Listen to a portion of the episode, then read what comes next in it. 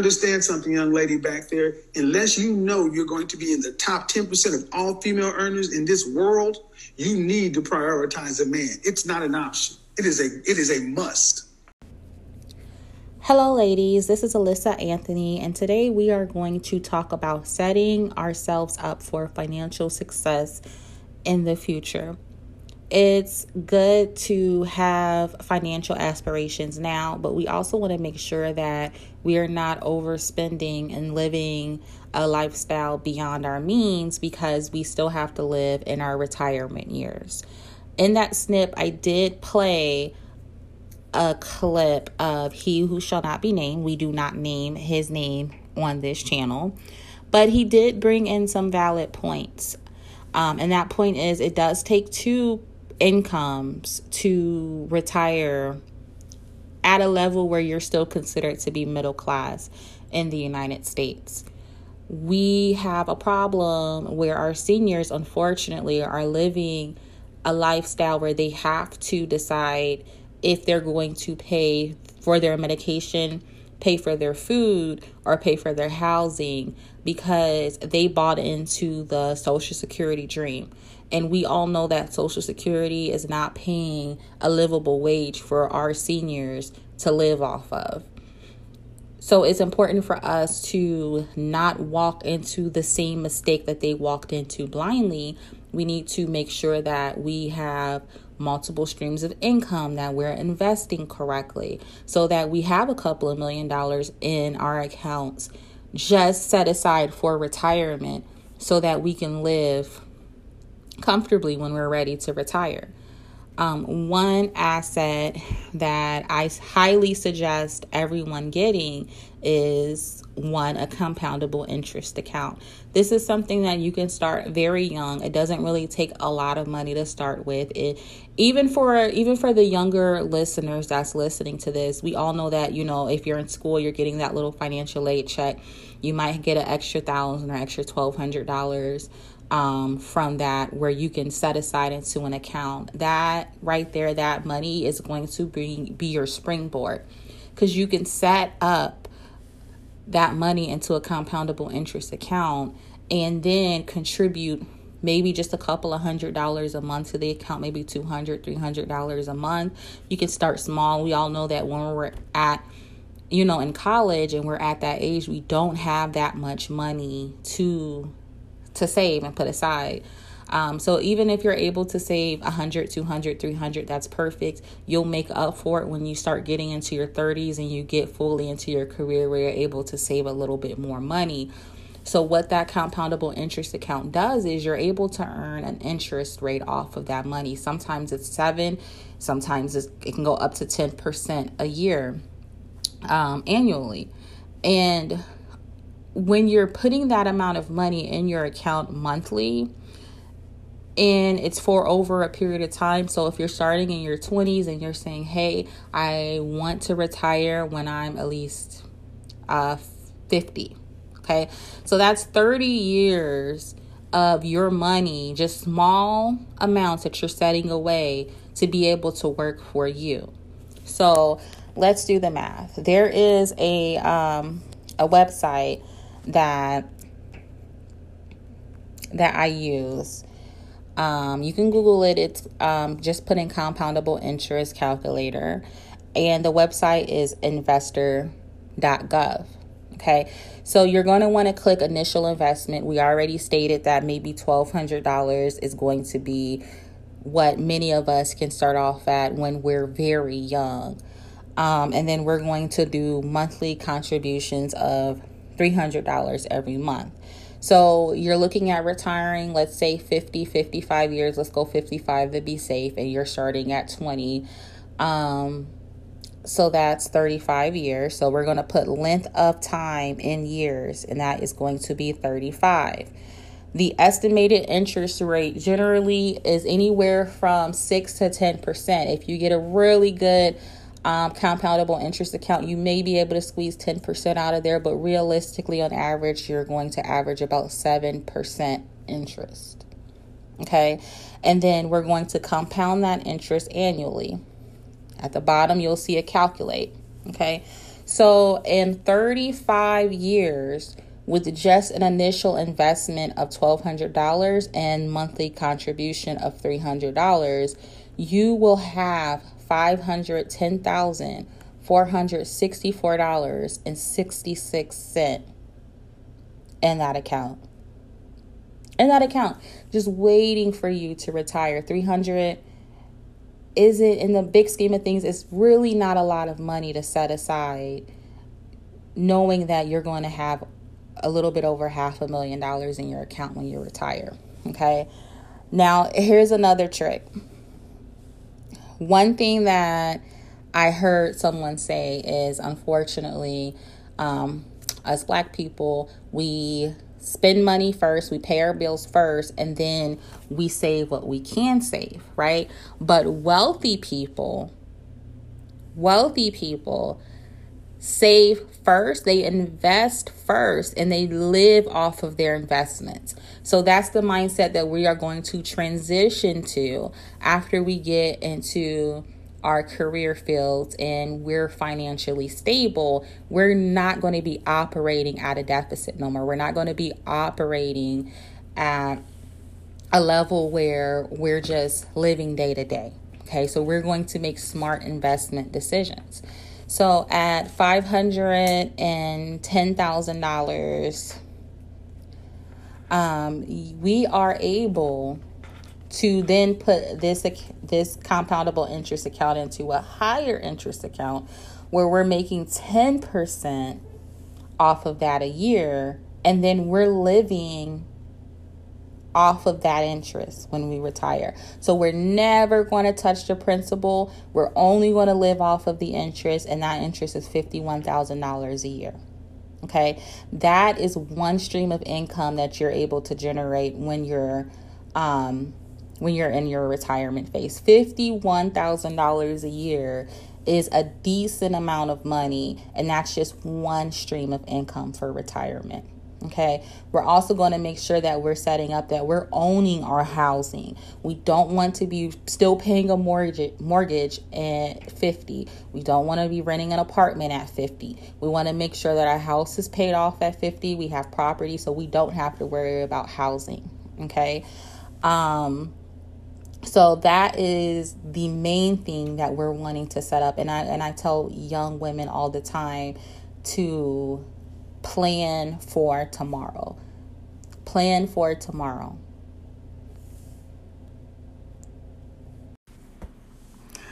Another stream of income that we're going to want to look into will be housing. Okay, not only do we want to own our house outright by the time that we're 50, um, we're also wanting to make sure that we are leveraging credit to get more property. Okay, so basically, we are going to get our home. Um, and after you get your home, once you have about 20% equity in your home, you're going to take 20 that 20% equity out of your home and you're going to use that equity for a down payment on another home. Okay, another home. You are going to put tenants into that home and rent that home out. And you're going to want to rent the home out and price it, price the rent at a level where you are able to pay that mortgage down within 10 to 15 years. And you're able to wash and repeat this cycle so you have multiple homes, um, multiple properties in your area or across the country or wherever you want to generate property at. By the time you are in your retirement phase, you'll have these homes outright generating income for you. And if you're smart, you would have done research on the area. You're going to want to make sure that this area is going to be a great area to buy housing in within 10, 15, 20 years from now because you're going to want the value of your home to increase drastically. There's pitfalls that many of us minorities fall into is that we feel like we've been sold that if we get a home that we're automatically going to have equity in that home and that home is going to be profitable to us. But what some of us have found out is and some of us being our our parent generation is that being the location of the home definitely matters. If you are buying a home that was in like that is in a middle class area and the home is going for maybe $200,000 when it was purchased but that area turns urban and you guys know what I mean it just turns into a bad area very quickly the value of your home plummets. So some of the older generation are now stuck with these houses that actually have less value in it than what they what their initial investment was. So you're going to want to do make do your due diligence and do research on the area to make sure that that home the value of that home is only going to increase and not devalue. Okay. And you're going to want to do that with multiple properties. Now, this is important because if you can get into a house that's maybe in a more rural area that might be expanding, um, for instance, I live in the Atlanta metro area and um, northeast Atlanta, they have some towns that um, are a little bit more rural and those homes right now are valuing at for just a five bedroom home you're looking at paying about $350000 for that home. However because of all the building that they're doing and the expanding of the atlanta metro area we are seeing that and we're predicting and forecasting that in 10 20 years that those homes are not going to be valued at 350,000 that those homes will be close to $500,000 for the area that um, it's in the amount of bedrooms that it has. They're doing a lot of building and we all know that everyone's moving to Atlanta and buying property. So that's only going to increase the value of those homes in those areas um, so you're going to want to do research and know your area. Go reach out and speak with real estate agents. They are going to be your best friend. Real estate agents will talk to you even even if you're not wanting to buy a house right then and there because they want to build up that network with you. They want to be able to when you are ready to get a home. They want you to come directly to them. So they'll give you advice on the area and what they think the area is changing, um, and if it's going to be a profitable area for you. So, back to what I was saying about um, having those homes and putting tenants in those homes. So those homes are paid off 10 15 years from now because you might have started with a home that was 200,000 and now that home is worth 400,000 you have now the capability of saying hey I am either going to keep this tenant in this home to generate a stream of income or I can sell the home outright and then that entire $400,000 that the home is now valued at is coming directly to me because there's no more mortgage on the home. Right? And once again, what are we going to do with the money that is coming from these houses that we're selling? We're going to go ahead and put it into a high interest account and we will live off of the interest. And it's important to get into the mindset of living off of the interest because this is what is building generational wealth. We have principal and the principal would be in this case the $400,000 that will never ever be touched and then we can go ahead and pass that down to our children. So we already went over the compoundable interest account with starting when we're young, and that already has $500,000 in it. We're already just added $400,000 to that account with with just one additional property, right? So now you're looking at almost a million dollars in that account. And at a million dollars, and then you're just taking 10% of that million and living off of that interest, you're you are effectively making six figures. You are effectively effectively living off of a hundred thousand dollars a year in retirement just off of those that one house. Mind you, you can have multiple properties, but just off of that one house and off of starting um, investing at a very early age.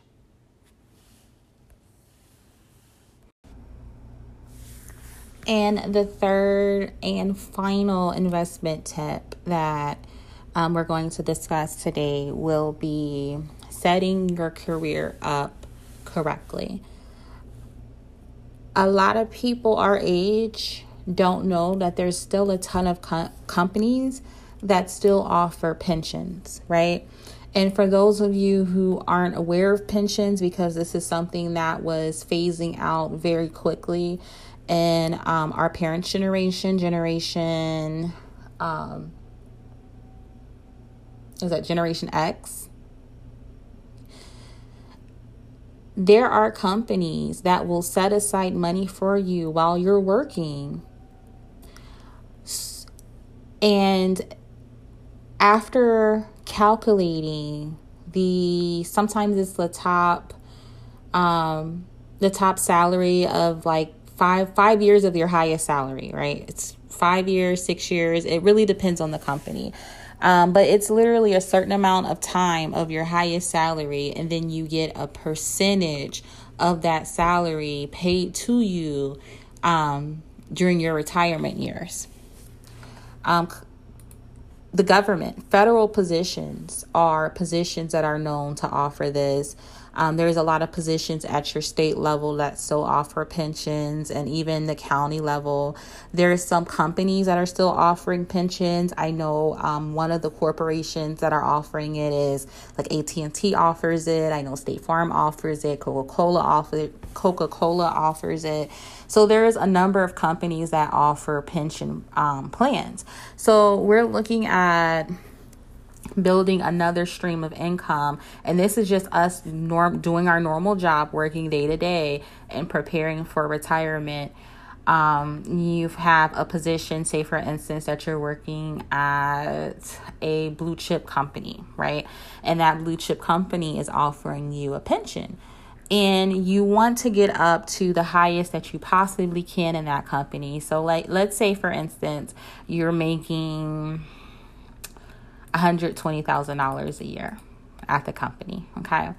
At $120,000 a year, I know for my the company that I'm particularly working with, um, they would say, okay, we'll take if you make $120,000 a year and that was your highest pay and you've made that for five years consistently, then we'll go ahead and we'll pay you 40% of that pay when you go into retirement right?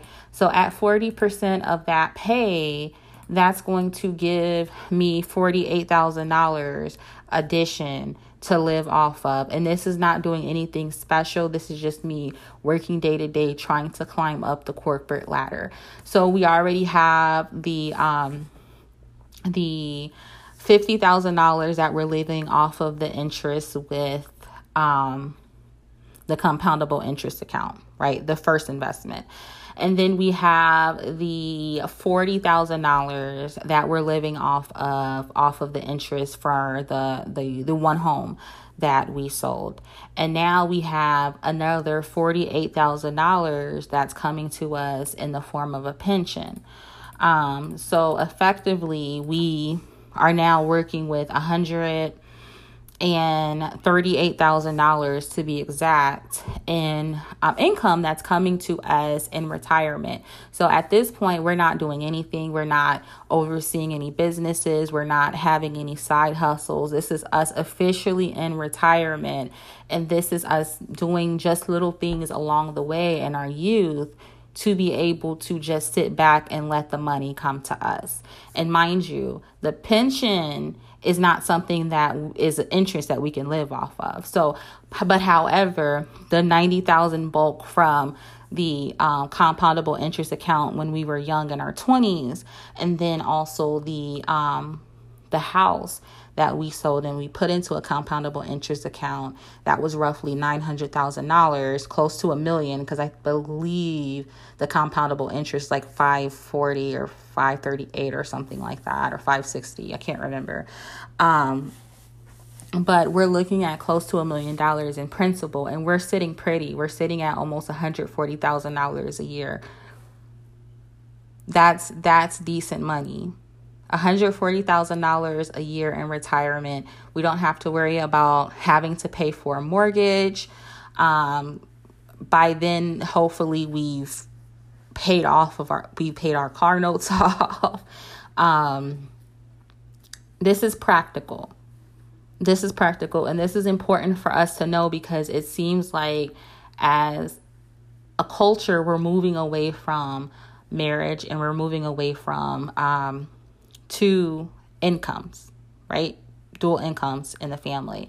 And not to say that I'm against marriage, I fully support marriage, but the reality is is that the percentage of our people marrying is very low. So a lot of us are going to grow up and will have to live alone.